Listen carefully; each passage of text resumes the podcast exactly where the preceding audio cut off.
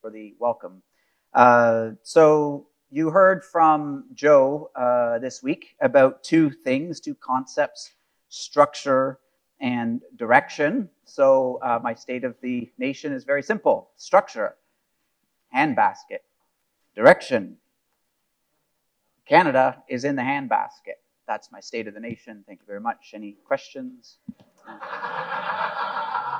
no, just joking. All right. No, that's just a joke. Bad joke. It's a joke. Okay. So I, I want to start with foundations uh, because it's so, so, so important that we get this right. When Christians get this right, bad things can happen. Remember we talked about how to- Tommy Douglas, uh, well meaning Baptist uh, guy who brought us um, Medicare or uh, nationalized health in Canada, uh, for, the, for the good that that's been, there's also been problems. We talked about how. Um, the, guy that started our universal education here in, in Ontario, um, Ryerson, thank you, also a Christian. But if you don't have your foundations right, you can lead to bad, bad effects. So quick, quick review. I'll do this really fast. Uh, buckle up. It's gonna. Um, so uh, when we ask who is sovereign, who has authority in a particular situation over particular people in a particular time, uh, the answer is well, it depends. It depends who's been given or delegated sovereignty from God. The big three is the state. Romans 13, 1 Peter 2, uh, Psalm 72, Isaiah 1. State's been given the sword to punish the bad, protect the good, particularly human life, human property, and uh, liberty or freedom to do as we ought to do. Those are the big ones. Uh, the church, of course, has been given keys to the kingdom of heaven. That's the preaching of the gospel, church discipline. They're in charge of the sacraments. Uh, they're also uh, been given the calling to minister uh, administer mercy, the ministry of mercy, right? That's the church. So if the um, state has been given the sword and the church has been given keys, then the family has been a rod, and that rod is for educating and uh, shaping the moral uh, character of children. Deuteronomy 6, Ephesians 6, book of Proverbs, the whole thing is, is about that. Uh, fathers or parents raising their children in the fear of the Lord. That's the, that's the basics of sphere uh, sovereignty taught by this guy uh, Abram Kuyper, my man. And uh, the key to Kuyperian sphere sovereignty is this that Jesus Christ reigns as king over them all, all of the spheres, over the family, over the church, over the state. They are not their own autonomous uh, authority structure, rather, they are under the lordship of Jesus Christ. This is where Kuyper's very famous statement there is not one square inch in the whole domain of our human existence over which Christ, who is sovereign over all, does not cry, mine. It's all his. That's worth memorizing, by the way. And C.S. Lewis, actually, about 70 years later, says something very similar. He says there's no neutral ground in the universe. Every square inch, every split second is claimed by God and counterclaimed by Satan. Every square inch, every bit of geography, and every split second, every moment of time is claimed by God. He is ruler over it all. Now, there's other people who also have a sense of sphere sovereignty, like Mrs. Claus. Um, that's not actually Mrs. Claus, that's the Supreme Court Justice, Chief Justice McLachlin. She was the longest serving uh, justice in the history of the, the Canadian Supreme Court, also the longest serving Chief Justice of the uh, Canadian Supreme Court. Uh, she's definitely left her mark on law in Canada. She also has a view of sphere sovereignty. For example, she recognizes that there there is a sense that the family is the one in charge of raising and disciplining children. In a, in a court case in 2004, she ruled that, yes, the family can discipline children. Now, of course, she imposed her own limits on that. She said the child may not be disciplined corporally if they're under two or over 12 and never with an object and always with an open hand, never on the head, and so on and so forth. But at reckon occur from time to time within the family. And she also recognizes the, uh, the autonomy of the church to a certain degree. She ruled just in 2018 with a unanimous court that when it comes to church discipline, disciplining and expelling a member who was unrepentantly drunk and verbally abusing his wife, that the courts were not competent, their words, were not competent to delve into questions of church membership. Okay, so there's this recognition of the, of the sphere of the church. But look where she places the sphere of the state. Uh, and remember, of course, the courts are part of the state. Sometimes judges think that they're uh, apart, like as in separate from the state, but they are a mechanism of the, of the civil government. They're one of three uh, parts of the, of the civil government. How do I know she thinks? Well, because in a speech she gave in 2002 at McGill University uh, School of Law, she said this The authority claimed by state written law touches upon all aspects of human life and citizenship and live, leaves little of human uh, experience unaffected by its claim to authority. You could say this another way. You could say it this way that there's not one square inch in the whole domain of our human existence over which the state, who is sovereign over all, does not cry mine. That's a problem. That's a problem because we recognize, of course, the lordship of Jesus Christ over every sphere. He is the measure of all things. Okay, so this is a bit more detailed, of course, with our spheres, right? The big three again family, church, state. Also important is self government. Self government right there in the center. So family government, church government, civil government, self government. We also recognize, and this is where philosophers can, can uh, get carried away, perhaps, but anyway, charities and the arts and the academy and civil labor associations, the media and marketplace, those are also spheres, but, but not quite as important as the big three of family, church, state, as well as self government. Christ is Lord of them all anyway. Now, there are four wrong views of sphere sovereignty, and I'll go through this really quickly, but it's important to, for us to get it right and be aware of getting it wrong. Sphere sovereignty and two kingdoms uh, view takes Christ out from being Lord over all of the spheres. Uh, they put him on one side of the sphere. So, Lord of the church, Lord of your family if it's Christian one, Lord of Christian charities, Lord of yourself if you're a Christian, into the arts or the academy or the civil government or the marketplace. Uh, you know, different standard over there. I'm being very simplistic, but um, that's basically what it boils down to. Another wrong view is is a view of domination that the church as institute will govern all spheres. Uh, it doesn't, that's also not quite the right view. This would have been the view probably of the Roman Catholic Church leading into the Reformation. It's the Roman Catholic Church that's using the sword of the state to exercise church discipline by, you know, arresting and burning at the stake uh, so-called heretics, right? That's a, that's a problem. Also, the view of isolation. Isolation of the radical Anabaptists is not, not a proper response either. They take Christ, put him in the church, and then remove themselves from the marketplace, the media, the arts, uh, the academy, and the civil government. They just, just say, well, the, the place for the Christian is just to isolate ourselves in the family, the self, maybe some charities, and the church. That's also the wrong view. And then this view is probably the dominant view in the church today in response to COVID 19. That is, yes, Christ is Lord, but under Christ is the civil government, and under the civil government is maybe church government, family government, and self government. Also a problem. Each government is under Christ as their ultimate Lord. Quick, uh, so those are the four wrong views, okay? Philosophy, a little bit of philosophy. Am I going a little bit too slow? Should I pick it up? Or okay, that's good. All right. So this guy right here, I think, has had a profound impact on Canadian public policy and on uh, Canadian political philosophy. His name is Jean Jacques Rousseau.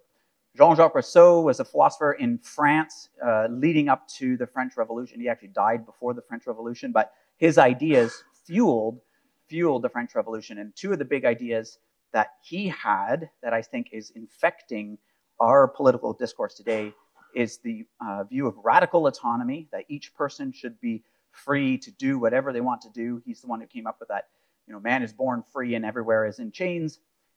So that side of things, and also the ultimate authority of the elected state, the representative state. So very high view of the state, very high view of the individual.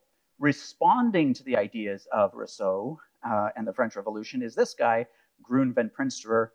Uh, he's writing about 100 years after uh, Rousseau, and they're both wrestling with the same questions who is ultimately sovereign? Who is going to be sovereign? Is it the state, the civil government? Is it the autonomous individual? Rousseau said yes to both of those.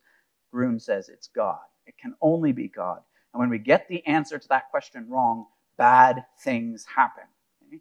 Ideas have consequences, bad ideas have victims, and we see this with uh, the bloody philosophy of Jean Jacques Rousseau. The Khmer Rouge and Pol Pot in Cambodia Pol Pot went to France, studied the ideas of Rousseau, thought they were so great, went to Cambodia and forced them on Cambodians and killed 1.5 million Cambodians in just four years, uh, taking his ideas a little too literally. Okay.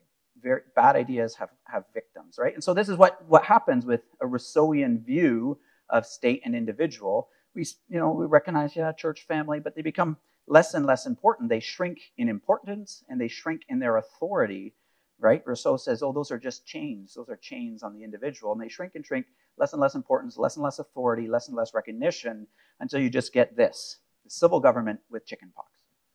Um, rather, the civil government with a whole lot of just autonomous little individuals floating around on their own with no mediating institutions uh, left for them uh, at all. No institutions with their own authority, also given by God, not the family to guard uh, children, not the church to shepherd uh, the faithful and to minister to uh, those outside of the church, not um, associations, free associations for the arts or for the academy and so on. It's just the state and the individual. And that's, uh, again, contrary to, the, to God's design for, for authority and for, um, for creation. All right, so that's our foundation. All right, I'm going to switch over now. So that's using Prezi. I'm going to now switch to PowerPoint because I believe in diversity, tolerance, and inclusion. Okay, so um, I should also note I'm really sorry that, that I'm dressed like a slob this, this afternoon. Mike Thiessen said to me yesterday, Andre, you have to dress down when you give your presentation on Friday because you know, you're just way too overdressed. So here I am, no tie, no vest, no jacket, no bling. I hope you're satisfied, Mike Thiessen. I hope you're satisfied. Uh, just, yeah, that's right. Okay. All right, so into then the uh, state of the nation. State of the nation. With the state comes coercion. Remember that. Is that a bad thing? With the state comes coercion. Is that a bad thing? Yes? No. Say depends. When the state does its job, you want the state to be coercive. When the state is bearing the sword to keep my neighbor from stealing from me, or my neighbor from raping my wife, or my neighbor from killing me, or uh, my neighbor from enslaving me, I want the state to be coercive. God gave it the sword to be coercive, to, to, to put down the violence and the greed of mankind. I want the state to be coercive when it's doing its job. But when the state starts to do other people's jobs, the job of the family, the job of the church, the job of other institutions, then it's a really, really big problem. And we're going to see that in the coming uh, 45 minutes or so. So the, the opening words, or not the opening words, the chorus, sorry, of our national anthem is a prayer God keep our land glorious and free. God keep our land glorious and free. That word free is pretty important. Uh, when we're praying that, when we're praying that, that, that has to mean something more than just, you know, we, we sing it or, or we pray it and then that's it. Rather, God calls us to both pray and work. So if we're going to pray, God, keep our land free, that also means we have an obligation, I think, as Christian citizens and as just Christians praying to our Father this prayer, that we do everything we can uh, to keep Canada free, to speak out against um, authoritarianism, tyranny, and so on. But it's also important to remember what we mean by freedom. Today, these days, if you asked an average Canadian and even some Christians, what, what does freedom mean? They think it means autonomy the right to do what I want, when I want, how I want, and nobody can tell me anything other than that. Not what we mean by freedom. It's not autonomy. It's not Rousseau's idea of freedom that we need to be able to, to be our own gods. No, the type of freedom we mean as Christians is the type of freedom I think best articulated by Lord Acton, good Englishman. See, England produces good people, um, who comes up with, who said it this way liberty or freedom is not the power of doing what we like, but the right of being able to do what we ought. Liberty is not the power of doing what we like, but the right of being able to do what we ought. So, freedom, liberty, in the Christian tradition, comes with this deep sense of duty or responsibility. That there's a strong calling to, to respond to the things we ought to do. That's what we're talking about as Christians. What I'm talking about when I when I'm moving forward with it with this question or this point about, about freedom. Okay, so in Canada, of course, we have the Charter of Rights and Freedoms, and actually starts off really, really well, right? 1982, this was brought into our Constitution, so this is part of the highest la- uh, law in our land, and its opening words are these words, majestic words. Whereas Canada is founded upon principles that recognize the supremacy of God and the rule of law. It's actually a really nice preamble. I, I really like it. I would probably use the word the sovereignty of God and the rule of law, but supremacy, eh, close second best. And, uh, and the rule of law. Okay. Um, so that's good. Um, and uh, the rule of law, of course, means that we're governed not by the whims of tyrants, uh, not by uh, the whims of bureaucrats and so on, but, but, we're governed by, by law. That's a Christian development. Uh, that's a, a, development from Christendom. That's something that's been developed over the last 2,000 years, uh, for which we can be very, very thankful. It's also something that's under attack in uh, Canada, I think, for, for a while now. Certainly not just around COVID. It's certainly been undermined in, in a big way in many ways. And then the second part of the second section of the Charter is that we have our fundamental freedoms freedom of conscience and religion, of expression, of peaceful assembly, and of association. And these actually make their way into the Niagara Declaration in various ways. You can see, see them articulated in different ways in the Niagara Declaration. These are the four fundamental freedoms of every uh, Canadian vis a vis the state. Some people asked me, actually, had an elder call me up last week, said, I'm not sure we can sign on to the Niagara Declaration because it says freedom of, of conscience in there. And, you know, we're, we're in the middle of a church discipline case. This, this couple is living common law, uh, and they think they're free to do that. Their conscience is. I'm like, no, no, no. That's not what we mean by freedom of conscience. Vis a vis the state, the civil government can't compel us to act in a way contrary to our conscience. They can't make us do something that we believe is sin. That's what we mean by freedom of conscience. Okay, so those are our fundamental freedoms, and, and again, we're going to look into see how those are being undermined. Okay, so here's the the State of the Nation part of the State of the Nation address, about 20 minutes into it. I'm going to evaluate where we're at by looking again at these three spheres. I'm going to look at the state. Is the state doing its job? And then I'm going to look at the church. How is the church? Uh, how is the state interfering with the church, good or bad? And then we're going to look at the family. How is the state interfering with the family, good or bad? Okay. So, step one how is the state doing with its own job? What's the job of the civil government? Job of the civil government, from a biblical perspective, its, its basic job. I mean, we can argue about the periphery, but the core of the job of the civil government is to protect human life, to equally protect all human life uh, as much as it's able to do so. Um, also to protect human property uh, or property and, and uh, liberty, but, but this is number one job. Number one task. How's it doing? horribly, actually.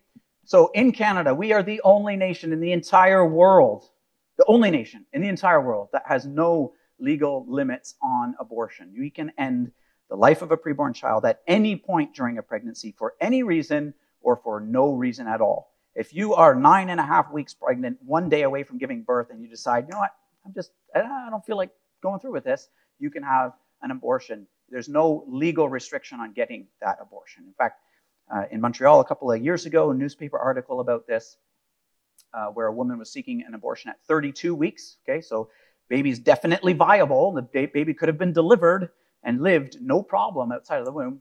She couldn't get an abortion because the medical ethicist at the hospital she went to said, "No, we're not doing an abortion. This is a viable baby. You know, we're not going to do it." She went to a second one. That hospital said the same thing. No, we're just not comfortable doing this.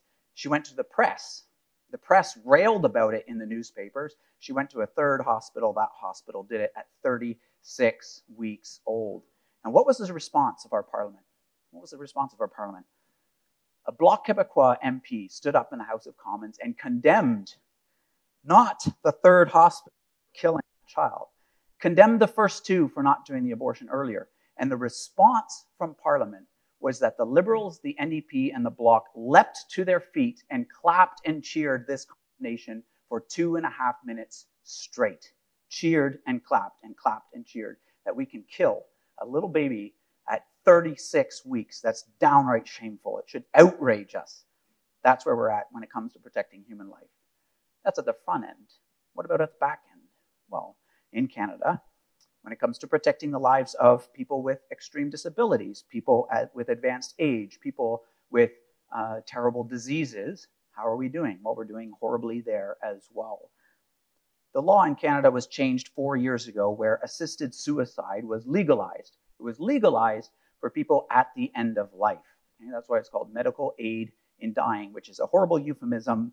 But what they were trying to say was if you're dying, if you're in your final moments, last days or weeks, you can have assistance from a doctor to end your life prematurely to avoid suffering. That was the premise, that was the idea behind it. As Christians, we believe that's wrong, it's immoral, but it was supposed to be pretty limited and focused. Well, some judge in Quebec last year decided that that was just unacceptable because it discriminated against people who were suffering uh, but still had 30 years left to live. They should have a right to end their life too. And so she struck down uh, the part of the law that said your death has to be reasonably foreseeable. And so Parliament is right now in the process of responding to that with Bill C 7. And the big key with Bill C 7 is this RFND, the reasonable foreseeability of natural death. Okay? So Bill C 7 tries to honor this lower court judge's ruling about the RF, RFND by saying that's unconstitutional. So we're going to strike it down. RFND and no RFND. Okay, so this is so so there's a few things wrong with this. So first of all, I don't think I could be wrong about this, but I don't think that the federal government has ever capitulated to a lower court judge's opinion on legislation that they themselves just passed in the previous parliament like this. They always appeal it, always appeal it was one little lower court judge like, you sure you got th- that person has has it nailed? No, I don't think that judge had it nailed. They got it wrong, frankly. But anyway, okay. So so what did so what does Parliament do with Bill C7? Okay, so instead of challenging the judge or checking with the Court of Appeal or the Supreme Court of Canada, they say, okay, no problem. We're just going to write a new law. So they've created two streams for euthanasia now in Canada if this law passes. Stream one the RN, RFND stream. So this is the reasonable foreseeability of death stream. So if your death is reasonably foreseeable, natural death is reasonably foreseeable, then you go into stream one, and we'll call that the fast track. Okay, and then if you're in the other one where your, your, the reasonable foreseeability of your natural death is not reasonably foreseeable, then you're in the slow track. Slow track, oh boy. Bad. Okay, what do you think would be the timeline for your death? If your death is reasonably foreseeable, your natural death is reasonably foreseeable, what do you think that should be? Should it be six months, one year, two years, 10 years? What do you, what do you think? Shout, shout an idea. What do you think? If you're going to go on the fast track, how long? One year, you think? 10 days? One week? Anyone else? 28 days? Okay. So you would think that uh, it'd be something low, like maybe, maybe a year, maybe three months, six months, maybe 10 days. Currently, under the current law, so there's no, no slow track, right? You're only allowed currently under the law as it exists now, only if your death is reasonably foreseeable are you allowed to get assisted suicide.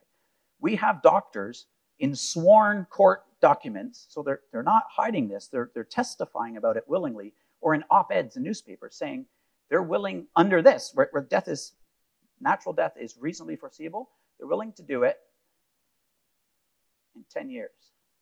Okay? There's somebody in a in a wheelchair, your death we think is reasonably foreseeable in 10 years, you're going to get it. Get euthanasia. And they've been doing that. Okay? 10 years. All right. Uh, so what about people whose death is not reasonably foreseeable? Well, I guess it would be anyone above 10 years. Anyway, the law, C7, doesn't give any guidance as to which track you should be in. So there's some doctors saying, yeah, 10 years. There's other doctors saying, no more than 12 months, like maybe one year. Why is this so important? Well, because if you're on the fast track, what C7 also does is when it comes to uh, witnesses, when it comes to wait times, uh, when it comes to experts, okay, you don't get any of it on the fast track. Fast track, you ask for assisted suicide, you get it the same day if you want. They might say, oh, let's wait a couple days, let's wait a week, let's wait a month, whatever. But that's totally up to the discretion of the doctor who's killing the patient. Now, you think there might be some incentive for the doctor because they get paid for it to fast track it a little bit faster? Yeah, of course, there's an incentive to do that. And so, this here, they see euthanasia advocates in the Liberal Party and the NDP Party and most of the Bloc Party, they see these as hurdles and obstructions to people's right to a quick and easy death. Witness, like so, so what they've done for the fast track, there used to be a two witness requirement. They dropped it to one. There used to be a 10 day waiting period. We have evidence from Quebec alone that over the last couple of years, 300 patients have switched their opinion. They had asked for assisted suicide, and over the course of 10 days, said, actually, no, I changed my mind, and they're still living. Like, you know, that, that 10 day period, gone for the fast track. Experts, so in the slow track, you get access to experts. So if you have cancer and you say, I want to end my life, in the slow track, you get 90 day, 90 day wait period, and you get experts. So the experts in the 90 days has to be an oncologist if it's cancer. Or let's say you have spinal muscular atrophy. You got to see an expert in spinal muscular atrophy. Or you have to see an expert in these 90 days in palliative medicine or whatever. And those experts can actually usually offer a whole ton of help to comfort and alleviate you in your pain and your suffering. And, uh, and then a lot of people don't end up asking for assisted suicide anymore. So this is a total mess, total mess. And, um, and this is what, what ends up happening. Okay, so this guy, so right now this bill, C7, is in front of the Justice Committee, okay? So the Justice Committee is in Parliament, and they're studying this bill clause by clause, each part, okay? This guy, to his credit, so this is a Bloc Québécois MP, he sits on the committee, and to his credit, he said, we gotta give, we gotta give guidance here. Like, we have to put it in the law. If you're gonna be on the fast track, your death has to be within 12 months, that's his proposal. And if it's not 12 months, then okay, you go on the slow track with a 90 day wait period, access to experts, and so on. So that got voted down. The NDP and the Liberals said, no, no, we can just trust the doctors, trust the doc, trust, not the doctors, trust the euthanasia providers. Like, what could possibly go wrong? You know, just trust them. Okay, so no, no guidance whatsoever. So we know we have evidence that there's doctors willing to kill patients with 10 years left, left of life now, okay, and they don't get the benefit of witnesses and uh, wait times and experts. Okay, so that gets voted down. Well, and then the, the conservatives propose, okay, for, for this one, we're gonna, we propose adding a 10-day waiting period back in and requiring experts back in, and they all vote down, even this guy. It's like, guy, you didn't get your your, your, your one year you know, clarification here, and now you're, you're voting against wait times. So I'm just going to play a short piece of audio from his testimony. Okay, so he's, he's responding to the conservatives' proposal to add, in the fast track, to add a seven day, it's a seven day or a 10 day waiting period. Okay, listen, listen to what he has to say. A bit crazy. To presuppose that you would need even more time when somebody is in agony I think that maybe people would rather uh, die rather than having the MAID because it. Yeah, people are suffering, and they would they would rather die than get MAID. Like, am I the only one that thinks that's weird? Like, MAID ends your life, right? Like, they'd rather die than be killed. Like, anyway, that's really really weird. Okay, and and then keep listening, okay? Because Jean Jacques Rousseau is going to appear, not his name, but his ideas. Okay? There may be um, being uh, an ideology being sustained, but I think that my colleagues, the conservative colleagues, should not make the only guiding principle of our deliberations today. They must remember it is the respect of the dignity of the person, and that goes through the principle of total respect for their autonomy all of your rights guarantee you uh, the autonomy of your person. So why should the state take that away, that principle, at a most intimate time in the life words? All right. Yeah. So um, the whole autonomy thing, right? Absolute, like that's the principle by which the bloc and the NDP do the same thing, and most of the liberals do the same thing. They see this through the lens of autonomy. But are they consistent? Are they consistent with that? Well, I'd say they're not. And you can check out the website we created, carenotkill.ca, which, which proves this. It's a basic apologetic on euthanasia. If you put someone to, to, to somebody, say, hey, um, if, if a depressed teenager is going to jump off a bridge, do you stop them or help them? And universally, everyone says, oh, of course you stop them. Like, that's, that's a tragedy. Suicide's a tragedy. Yeah, exactly. But you don't talk about autonomy then. But if you stop a suicidal teen from jumping off a bridge, you're interfering with their autonomy, aren't you? So, so there are times when bodily autonomy or personal autonomy is not the absolute measure of all things, and so we interfere.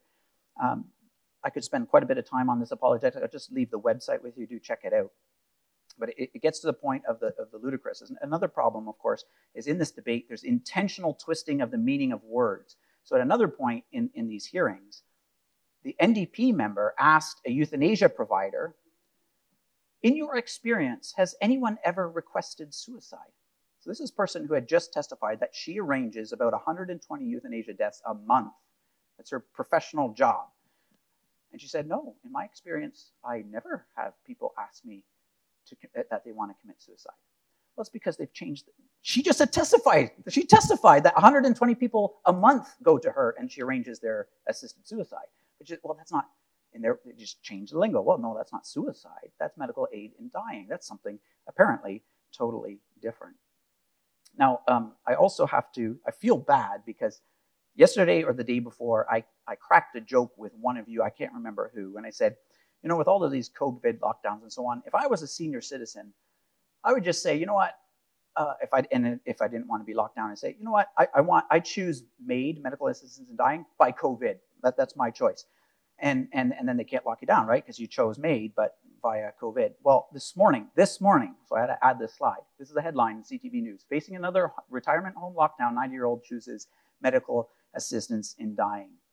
90-year-old Nancy Russell died last month surrounded by friends and family. They clustered around her bed, singing a song she had chosen to send her off, and a doctor helped her through a medically assisted death.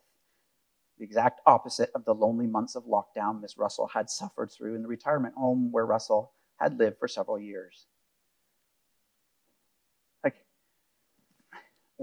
we're locking these people up to protect their life, and then when they say, I'd rather die than be locked up, we say, Oh, no problem, we'll help you die Like, we have lost our freaking minds. Like, this is crazy. Um, there's something seriously wrong with, with Canada right now. This country needs so much prayer. Okay, so that's them not, the state not doing its job to protect human life. In fact, we're executing our youngest and our oldest citizens. State, it's the state that does it, right? The doctors are funded by the state. All right.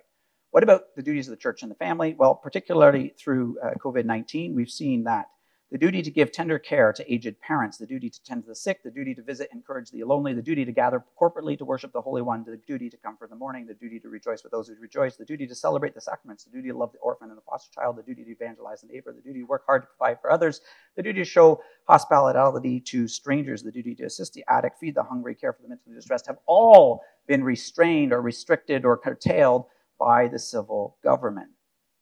Now, the interesting thing is that some of them have been curtailed outright evangelism, gathering for worship, comforting, rejoicing, and showing hospitality. But other ones have not been actually curtailed or restrained. This other list, caring for aged parents, tending the sick, visiting lonely, and so on, they're still being done. The question is by who? Not by, you know, children of aged parents, not by the elders laying hands on those who are sick. It's the civil government that's doing all of that. Well, that's the ministry of mercy. Is it for the civil government to tend to your parents? Whose job is that? It's your job, it's my job. And we're prevented from doing so. Now, thankfully, uh, in Ontario, and, and maybe uh, Sam can help us out with this on, the, on a question period, but I understand that there's a new bill that's been introduced that makes family essential care workers. And I think that's a really big step in the right direction there because that, that definitely has to change. It's ridiculous when, when an elderly man is, is prohibited from even visiting his wife through the glass window, uh, as happened in Ottawa early on. He was prohib- prohibited from visiting his wife through the window outdoors, uh, which is absolutely remarkable. And another story, an example of a church in Guelph uh, during the reopening, uh, so this would have been in June, July, the church put together a reopening plan, submitted it to the local health authority here we go. We're going to reopen. This is our safety plan. What do you think? Public Health Authority looked at it, said, there's sacraments was listed with no sense of irony whatsoever, said, sacraments are completely off the table. Um, can't do the sacraments. Uh, at the time, in the city of Guelph, restaurants were open. They're serving meals, and, and the church can't do it safely. Uh, that was pretty crazy. Okay, so moving from that one then to Bill C6. This one, this one's a big one.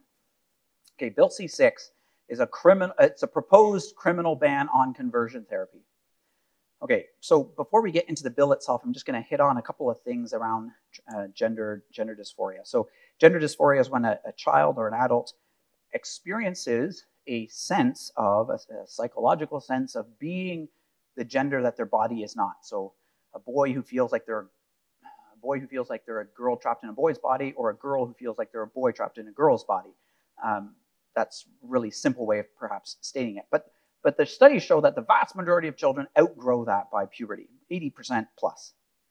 We also know from studies that when it comes to attempted suicide in the general population, it's about 4.6%. 4.6% of the general population tries to end their own life at some point in their life. Within the transgender community, it's 41%. Four out of every 10 will at some point in their life attempt to end their own life. That's tragic. That's very tragic. And, and, and our hearts as Christians need to go out to those struggling uh, in this way. But why is that happening? Of course, we're told the reason it's happening is because of all those bigoted and transphobic Christians out there who aren't just accepting and tolerant and so on. And yet, the studies that show that 41% show no decrease in countries like Sweden, where there's, it's been trans affirming in Sweden for over 30 years now, or in cities like San Francisco, which is very trans-affirming city. Th- those attempted suicide rates are just as high there as they are in other other locations. So obviously, there's some presuppositions, as was talked about this morning, that are feeding uh, into those uh, those realities. Let me tell you a story about Nadine. That's not her real name, but I'm going to use that name. Okay, Nadine is a six-year-old girl going to. Everything else in this story is true, though. Her name's changed. So Nadine's six-year-old girl going to public school in the city of Ottawa, city that I live and work and worship in. And Nadine um, starts going to grade one. She's a happy, outgoing, positive girl, um, very comfortable uh, with who she is and so on. She's going to school, and she um, starts coming home after a month or two, troubled and distraught, and sometimes in tears and frustrated, and something's off. And so the parents say, What's wrong? What's wrong, Nadine? What's going on? And uh, they don't really get it out of her for a while. And then after a while, uh, Nadine uh, opens up and says, Mommy, um, am I a girl? Um, and mom's like, uh, Yeah, of course, of course you're a girl. And, and she said, Well, the teacher says that there's no such thing as girls or boys. And I'm not sure if I'm a, a girl or a, or a boy. It's like, No, uh, baby girl, Nadine, of course you're a girl you know, it's silly to say there's no such thing as girls or boys. You're a girl, and, and daddy's a boy, and he's real, and, and you're a girl, and you're real, and that's just the way you're made. That's, that's who you are. It's not a Christian family, by the way. Uh, so anyway, they're like, just ignore what the teacher's saying. Just go back to school. Don't, don't worry about it. Don't think about it. Well, it doesn't let up, and so uh, there's, there's more of this. And so the, the family, the mom, goes to the teacher and says, look, teacher, you're causing a lot of distress for my daughter. My, my daughter's really upset. Can you please just, just tell my daughter she is, in fact, a girl? Go a long way. And the teacher refuses. No, I can't do that. Maybe she's not a girl. It's not for me to impose that on her. The parent's like, oh, wait a second. That's not cool. So he talks to the principal. Says, principal, this is what's going on. My daughter's really upset. She's, she's, she's getting a lot of anxiety and so on. Can you tell the teacher to tell my daughter that she's a girl? And the principal says, nope, can't do that. Uh, I'm not going to get involved. So she goes to the superintendent, and the superintendent says same thing. I'm not going to get involved. She goes to the superintendent. So there's the Ottawa Public School Board. She goes to the superintendent of curriculum in the Ottawa School Board. Asks the same thing. Same same answer. Nope, not going to get involved. Anyway, uh, the family has now launched a human rights complaint against the Ottawa School Board, um, alleging or arguing that that Nadine's been discriminated against on the basis of her sex, uh, and that if the term sex means anything, it should mean that a child who's a female and identifies as a female should be uh, left secure in that identity. And what's going on in the, in the school, of course, is, is this teaching of with ideas like the gender unicorn, that your gender is fluid and it's changing all the time, and you might be a girl, you might be a boy, or something in between, and, and you can choose your own identity and so on. It's a very confusing uh, ideology. And the thing is, is that this is not just happening to one girl in one school in one school board in Canada. This is happening to hundreds of children in hundreds of school boards all across the country. There's one psychiatrist, uh, Barb Kay, wrote about this in a National Post article a couple of years ago. There's one school where uh, one parent who had gone to a psychiatrist with their son Son was in grade two, same problem, unsure of who he was now, and so on. The psychiatrist asked the parent, uh, Which school and which class are you with? And he said, oh, This school and this class, and this is the teacher's name. And the psychiatrist said, You're the seventh family who has come to me with this problem. Right? So this is happening all across uh, education systems of, uh, in, in, the entire country. And it's in that context, it's in that context where there's, there's this confusion for children all across the country that we have the introduction of conversion therapy bans. Conversion therapy bans.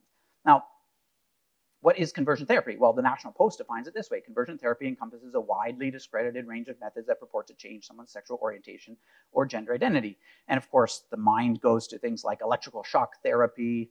Um, uh, the, the, lecture this morning was talking about some of these old, outdated methods that aren't actually rooted in a biblical worldview.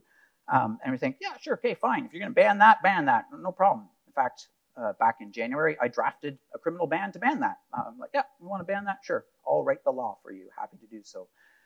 But that's, of course, not what, uh, like, the problem then is not just that. How has conversion therapy actually been defined? Well, Dr. Kristopher Wells, an activist, if there ever was one, he defines conversion therapy as any form of treatment, including individual talk therapy, behavioral or aversion therapy, group therapy, spiritual prayer. Prayer is conversion therapy uh, exorcism, medical or drug induced treatments which attempt to actively change someone's sexual orientation, gender identity, or gender expression. Spiritual prayer, talk therapy, that's conversion therapy. Got to criminally ban it. So, legislation currently defines it this way they say conversion therapy means things like painful aversion therapy, right, electrical shock therapy, as well as body affirming counseling. And they leave out intentionally sex change treatments. We should be defining change efforts that way that conversion therapy should include sex change treatments and aversion therapy and not include body affirming counseling. Well, Bill C 6 gets this all wrong. Okay? So, Bill C 6 it prohibits uh, five things forced conversion therapy, causing a child uh, to, to uh, undergo conversion therapy, uh, advertising, and uh, making money off of it. Okay? All of that's criminal. So, so it's four things listed, but number two is two parts. Okay? So there's five prohibitions. So again, depending on how you define conversion therapy, that could be just fine, no problem, or it could be really, really bad. So what does the bill do? Well, it starts with this really strange whereas statement. Whereas conversion therapy causes harm to society because it's based on and propagate myths about sexual orientation and gender identity, including the myth, that's religious language, the myth that a person's sexual orientation and gender identity can and ought to be changed. Now, if anyone's been following the debate around gender lately, you would have been told that your gender is fluid, and fluid means changing all the time. And yet here they're saying, well, it's a myth that your gender identity can be changed. So uh, there's an inherent contradiction built into the bill, but nobody seems to want to point that out. And then the actual definition itself is this Conversion therapy means a practice, treatment, service designed to change a person's sexual orientation to heterosexual or gender identity to cisgender, which just means your, your body and your identity as a male or female matches, that's cisgender, or to repress or reduce non heterosexual attraction or sexual behavior. And then the exemption, for greater certainty, the definition does not include a person's gender transition or a person's exploration of their identity. Hmm.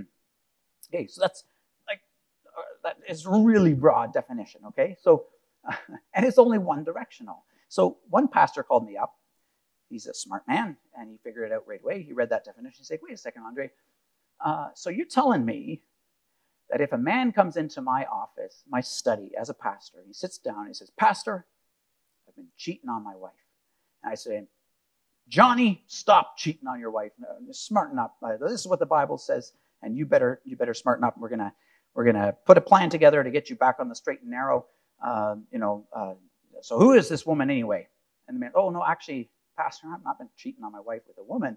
I've been cheating on my wife with a man. Say, oh, okay, well, in that case, um, well, have at her, Johnny, because uh, I'm not allowed to counsel you to reduce your uh, sexual behavior, non heterosexual attraction or behavior. So, um, yeah, can't really uh, can't really say anything, Johnny. Uh, have, have a good day. That's the kind of ridiculousness that a one-sided definition of conversion therapy leads to. Not only that, I had a meeting with with uh, an NDP member of Parliament to talk about this, and and I said, well, what about people who transition one way. Let's say they're they're biologically female, they think they're male, they do transition, and then after a couple of years they regret it and they want to transition back. this is a reality I know because I've had such a person in my living room and had a very long uh, and incredible conversation with this person. Um, and there's tons of these testimonies online if you would just open your eyes to look for it. He said, No, no, that's just a myth. That never happens. People who transition, they, they get it right every single time. Okay, apparently. So they're blinded by their, uh, their ideology. Of course, there's all kinds of pastoral concerns here. First of all, for the well being of vulnerable children. As much as I appreciate um, the presentation this morning, uh, Trevor's presentation, um, and, and I love, I've never really met Trevor before this week, but I love him uh, just listening to him. He's not my number one concern. Uh, he's my number two concern. My number one concern is all of the children who will be not able to get the help that they need. This kind of a bill destroys their life. Destroys their life. Think of the story of Nadine again. That means leaving her all alone on her own to fend for herself and, and only with one ideology, you know, protected in law to shepherd her. And it's a really, really twisted one, right? Ideas have consequences. Bad ideas have victims. My number two um, my number two concern is people like Trevor and pastors and elders, of course, and that is the unhindered spread and application of the gospel. That the gospel does apply even to, especially to, who you are uh, as a male or a female, as a boy or a girl. Uh, we need to be able to apply that. There's, of course, going to lead to confusion on important doctrines, and um, I think there's a massive impact as well on parental rights and responsibilities. Okay, so when you think about this issue, Bill C6, and it's going to be debated by the Justice Committee next, it'll probably start on next week, Thursday. Remember Nadine and remember her story that um, apparently there's no such thing as girls or boys, and the and the, and the twist, um, the twisted approach that, that that has on her, it completely confused her, caused her all kinds of anxiety and harm. Instead, we, we share the gospel message that you, Nadine, are a completely unique, beautiful, special creation of God made in His image. That's the message she should be getting and every other child should be getting. And Bill C6 would prevent that. Um, how much time do I have left? 20 minutes? Okay. Okay, keep plowing on. Okay, so this is uh, a, a, another interference of the state with the church. Okay, so the story of Pastor David Lynn. Pastor David is the man in the center there. You know he's a pastor because he's dressed just like Michael Thiessen. Um, and, uh, and, and Pastor David he, uh, he was preaching the gospel downtown Toronto and was arrested not by one or two uh, police officers, by seven, seven or eight, probably eight, because if it was seven, that'd be just too biblical. So it was probably eight. And, and these eight police officers arrest him. What was he preaching? Was it like a Leviticus text or like something that Paul says that might be found to be uncomfortable by some? No. Pastor Lynn was preaching John 3:16. Like you don't get a more beautiful, simple gospel message than John 3:16. For God so loved the world that he gave his only son that whoever believes in him, whoever, anyone who believes in him, even if you have a, um, you know, if you're homosexual or, or heterosexual, if you have a, uh, you're male or female, doesn't matter. If you believe in him, uh, you will not perish but have eternal life. Turn your life over to Jesus Christ. It was an open invitation. It was actually a, a very simple gospel message. And he gets arrested for that. Thrown in jail, spends the night in jail, and he's charged criminally with two different counts one for causing a disturbance and one for, uh, I forget the, causing a disturbance and, and another crime.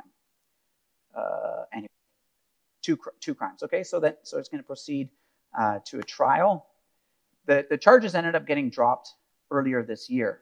Uh, I suspect the only reason they were dropped is because there's a huge backlog in the court system right now because all the courts have shut down because of COVID. And so they're just like, oh, we got to get rid of some of these cases, drop anything that you think might be a bit frivolous.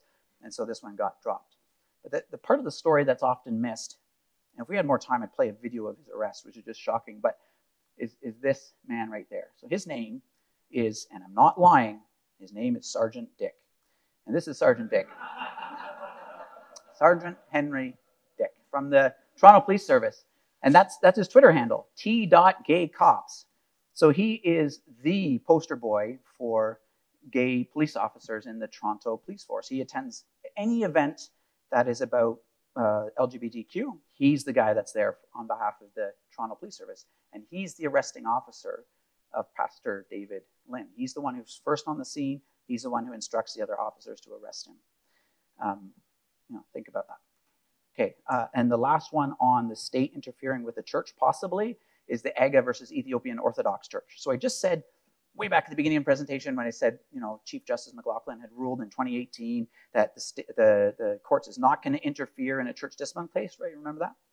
That was a good thing. That was good news. Well, this case is basically relitigating that 2018 case. Uh, and the reason is because the Ontario Court of Appeal, just in January of this year, released a bizarre decision where they almost basically reversed that 2018 decision.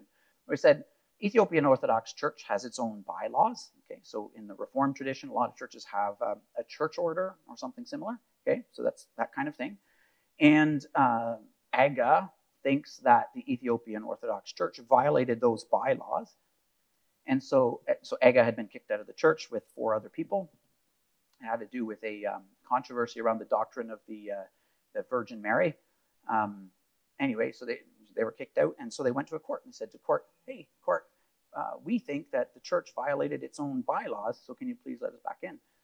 And the lower court judge said, "No, can't can't interfere because the 2018 case." So he appealed it to the Court of Appeal. The Court of Appeal said, "Oh no, these bylaws, they're they're laws, and so we, the court, have competence to to review laws, and so we're gonna we're gonna interfere." Uh, so anyway, it got appealed to the Supreme Court of Canada. We're to argue this case in two weeks from now, December 9th. So please be in prayer that the Supreme Court shows the humility they did three years ago when they ruled uh, in favor of the independence of the church. Okay, so what about the family? Well, what is the family? So here too, the state likes to meddle. 1968, divorce was uh, increased to marriage breakdown. 1986, no fault divorce was introduced, so it became easier to get out of a marriage than a cell phone contract. Um, 1995, a judge ruled that same sex couples could adopt. So, you know, 80, 86, of course, tosses the idea that marriage is for life. 1995 tosses the idea that moms are uh, important or that dads are important, right? Because if you can say two dads can adopt a child, that means a mom is irrelevant or not really all that necessary. And if you can say two moms can adopt a child, then you're saying dads aren't all that important or relevant. Um, 2005, of course, this is natural. Like, if you say that, then, you know, this kind of happens. So 10 years later, of course, you get same-sex marriage. And then in 2012, we get the addition of gender identity and expression added to the Ontario Human Rights Code, and it's now in every human rights code across the country. And then in 2016 and 2017 in Ontario, we get Bill 28 and Bill 89. Now, this is one of my favorite demonstrations. So I don't like to just tell you what Bill 28 does. I want to show you what Bill 28 does. So I need some, uh, I need some uh, volunteers here. So I can borrow you two for a second. Uh, you're a committed married couple, husband and wife. Okay, no issues. Okay, good. Uh, and I, I, need a few more. Uh, so, so yeah, you stand stand on this side over here. Yep, close there. And, I need another uh, five volunteers. So you just you're married, right? So okay, so I can't have both of you, but can I have if you come on up and and if you come on up and are you a couple as well? Okay, so just just you, and then uh, you and you, and uh, Steve. Can I borrow you as well? And just stand on this side. Okay. All right, so this is what Bill, uh, Bill 28 does. Okay, Bill 28 redefines the family in Ontario. Okay, so, so on, on this, this side over here, we of course get um, this, this family, a lovely and committed husband and wife couple with their little baby. And, uh, and this is, of course, the family as, as the Christian understands it, right? A father uh, and, a, and, a, mother and a, and a child. Bill 28 says, ah, that's just it's just not good enough. We have got to do more for equality and, and, diversity, and diversity is our strength and all that. So, um, and so they said, we, we think that um, not only should there be a family where we have, you know, two men or two women who could be a family, but why limit it to two? Let's let's do four. Let's do four. So so you can have uh, one man married to a one woman and another man, another man. Actually, you don't have to be married. Um, in fact, marriage is not even part of it. You, you, can just live together, or, actually, you don't even have to live together. You, you can just live apart in four different homes. And in fact, you can um, not even have any sort of relationship whatsoever. You could just be coworkers or friends or people you met at the pub or whatever. No, um, no, nothing binding you together. But let's say the four of you, one, two, three, uh, four, three guys and a girl, decide one day, let's have a child together. Um, uh, obviously the drafters of this never passed grade 10 biology, and, and, um, and said, let's, let's write up an agreement. And it's called a preconception parentage agreement. Preconception parentage agreement, that's what Bill 28 outlines. And the preconception parentage agreement gives up to four adults the right to bind themselves together as a, as a type of family and to uh, have a family together. Now, the preconception parentage agreement means, of course, conception. We're talking about another child, right? So, so the preconception parentage agreement would be for up to four adults to form a family with this child. And the fifth person, so in case you're wondering why you're the fifth person, says that, oh, and by the way, the surrogate, if you want a surrogate, can also be part of the family. And this thing over here, we're going to call a family. Now, um, in order to get the moral question or the moral message to you, the people, the good residents of Ontario, we're going to call this act, anyone want to guess? All families are equal act. That's what Bill 28 is called. The All Families Are Equal Act. So it's a moral statement saying this family over here, husband, wife, biological child with a child, is going to be known and loved by their dad and their mom, and that child's going to be growing up in a stable home, and mom and dad are going to love each other and put their needs first, the needs of the other first, and they're going to care for this child and going to live in the same home as the child, and that child's going to be, be stable and do well. This child has no clue who they're going to live with. They have no clue who their dad or their mom is. There's no need to tell that child who the biological dad is or the biological mom is. There's no need for those four people to live in the same building together. They could be all over the place, and that child is supposed to do just as well. And also, the moral of the lesson of the name of that act, that all families are equal, is that if that child doesn't turn out as well as that child, then the problem is not this arrangement over here. The problem is all of you, you bigots, you. Now, who here thinks that this child will do just as well as this child, all things being equal. Anyone who thinks that this child will, all things being equal, do much better than that child? Yeah, of course, right? And that's our concern as Christians. It's not, you know, what kind of arrangement a bunch of consenting adults put themselves up to. It's the kids. It's always the kids that get hurt in these kinds of things every time. Bill 28 needs to be thrown in the trash heap. Um, Anyway, you can return your children to the state. I'll take those. Thank you.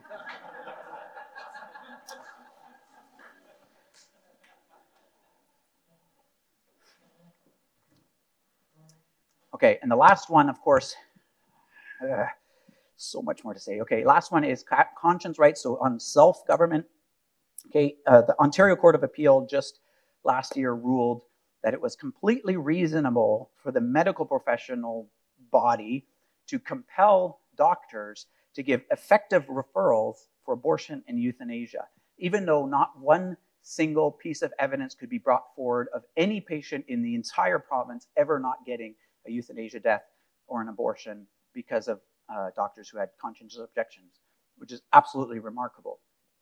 Think again then of the expansion of MAID in this country. If we're to say that somebody who's 30 years old and is a quadriplegic but becomes suicidal says, I want to end my life. I got 30 years left to live, but I'm done. I'm out. And the doctor's like, I think that person just needs some good counseling, some support network, and so on. I'm not going to refer to them. What happens if, if, if the law is that, no, you as a doctor, you got to provide the MAID. You got to arrange it. And if you're not going to kill the patient, you got to give them an effective referral. An effective referral is basically a prescription. You got to write the death warrant and hand it off to the doctor who will do it.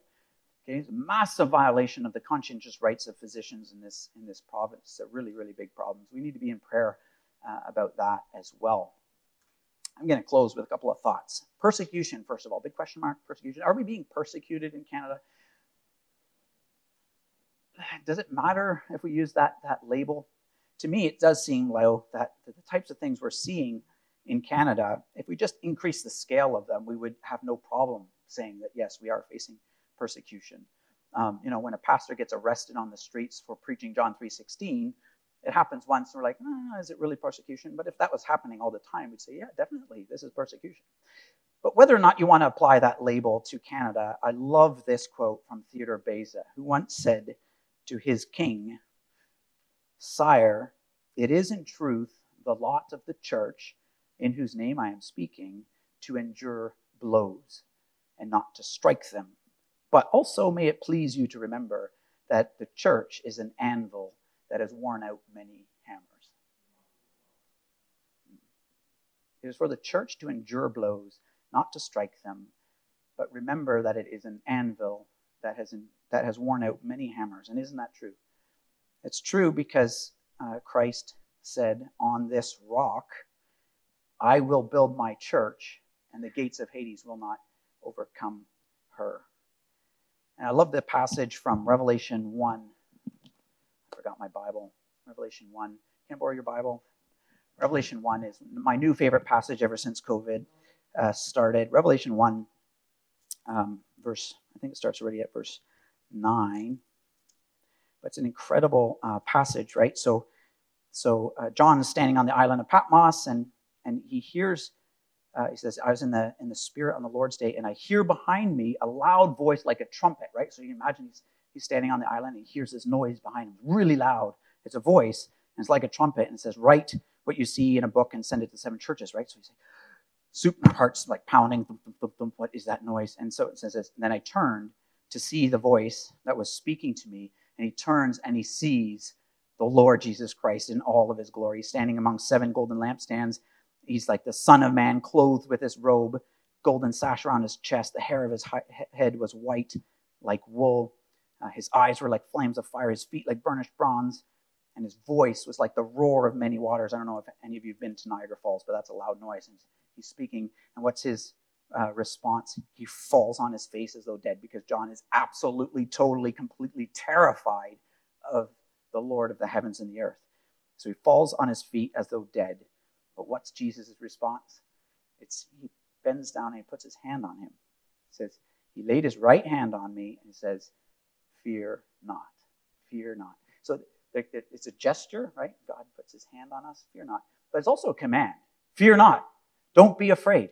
I am the first and the last and the living one. I died, and behold, I am alive forevermore, and I have the keys of death and Hades. Jesus Christ has the key of death and Hades. So that doesn't, you know, it's not doctors that do. They shouldn't be trying to uh, pretend that they're gods that, that, that can save us or not from death. Christ is, and He's the one who conquered death by raising from it, and He's the one who is building His church, and the gates of hell will not overcome it. And so I want to end with that positive note that the king is the king and he's reigning and we get to be his, his subjects and just keep working for the advancement of his kingdom in this Canada. Let's pray that God keeps our land glorious and free. Thank you so much.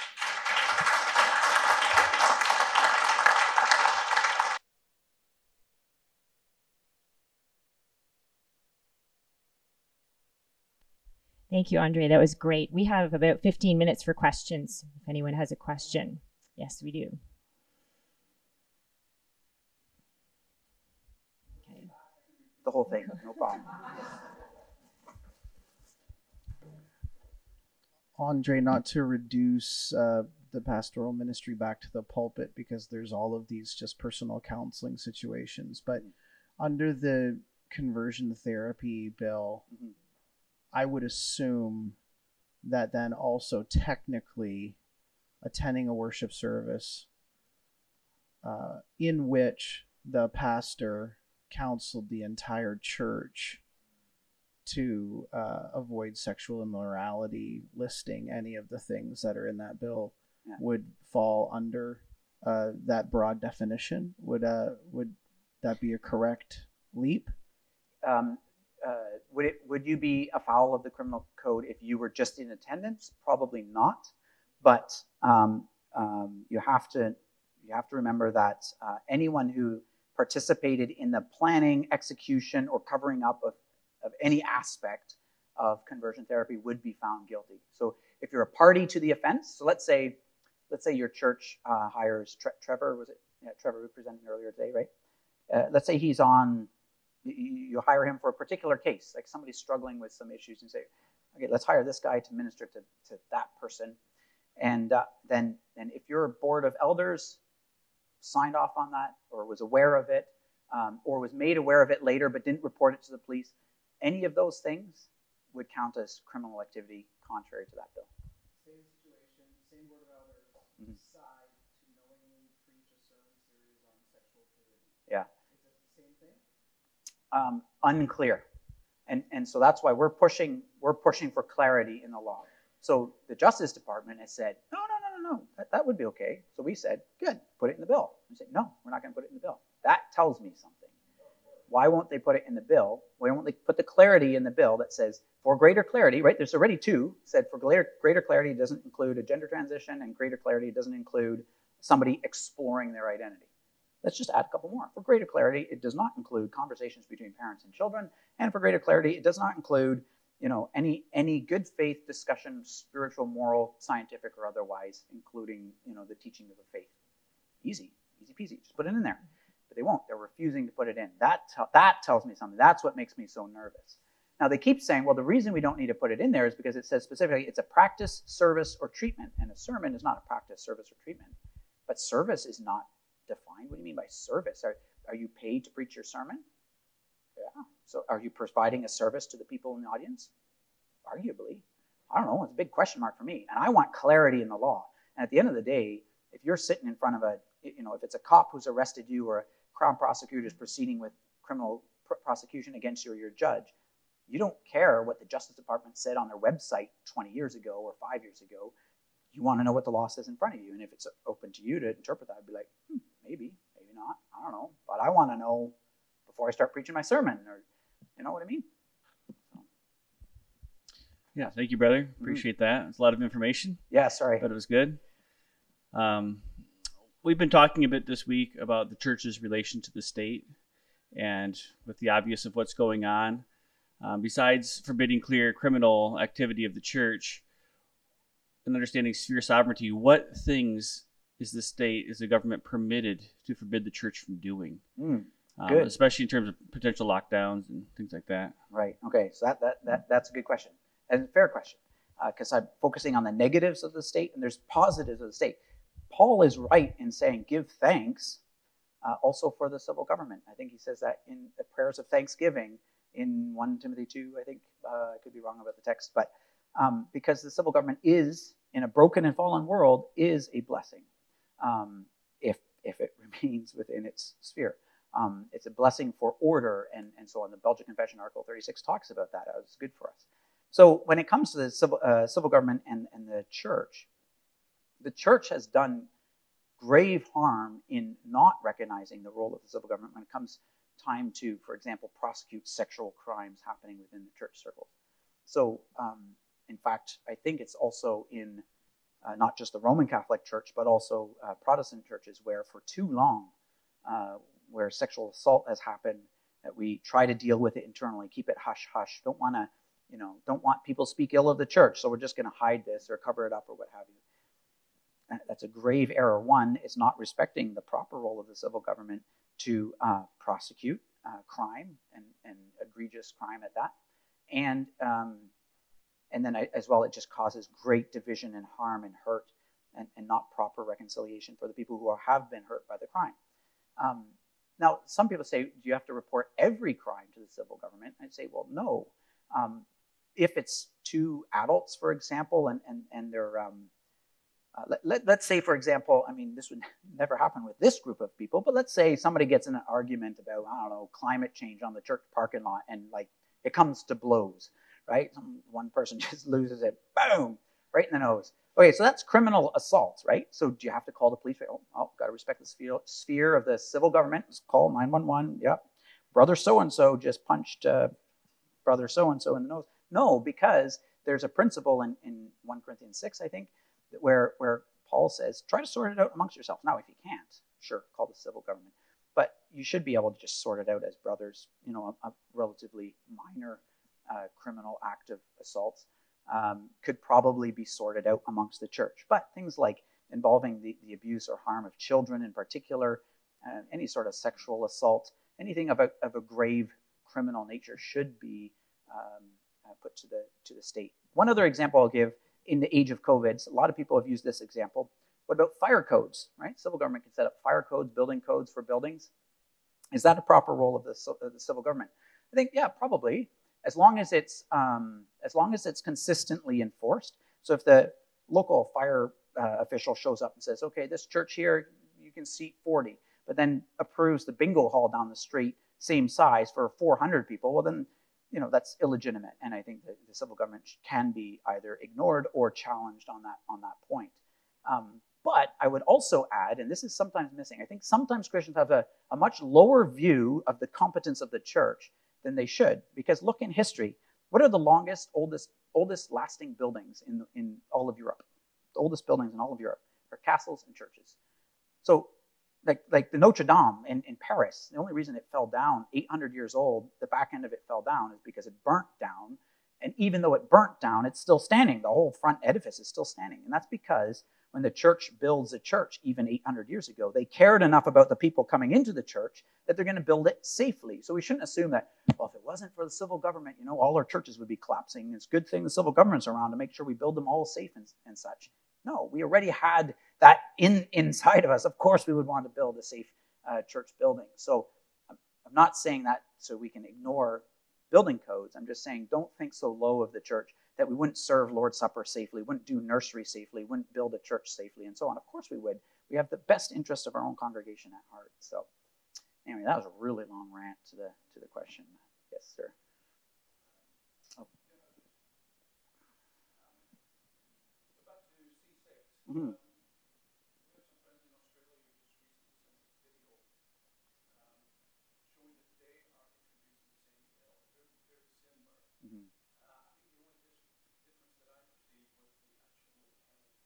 Okay.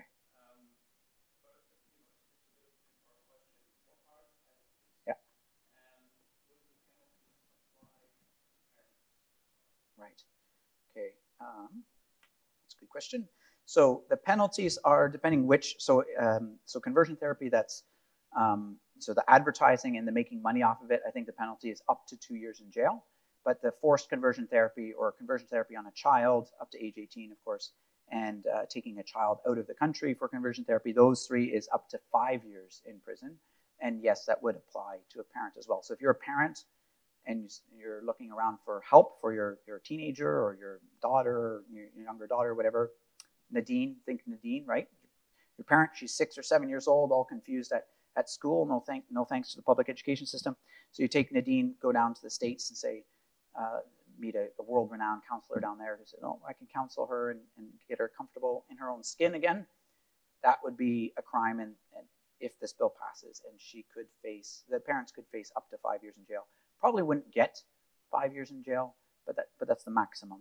Uh, so it'd probably be, be less than that.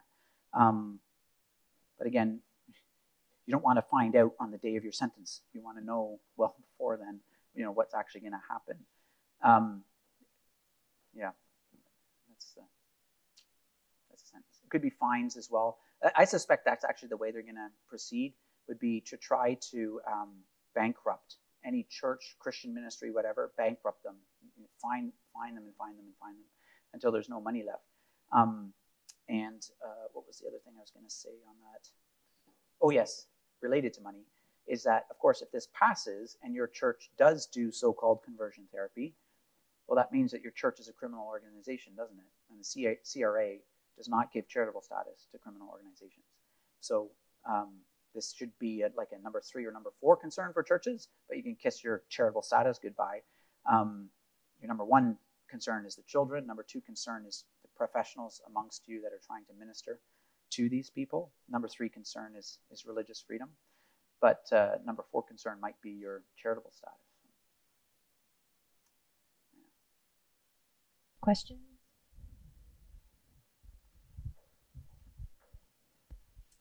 Thank you, Andre. Really appreciate it. Um, so, other than inviting you to our church, which I would love to invite you to our church, um, so Sounds we can talk about that, and directing our folks to ARPA website, how should pastors, um, how should we be? What what would be the number one thing you're saying to pastors? Like, this is a lot of information can't include this in my sermon, you know, yeah, every yeah, yeah. every Sunday. So what what's number one thing pastors should be doing or elders?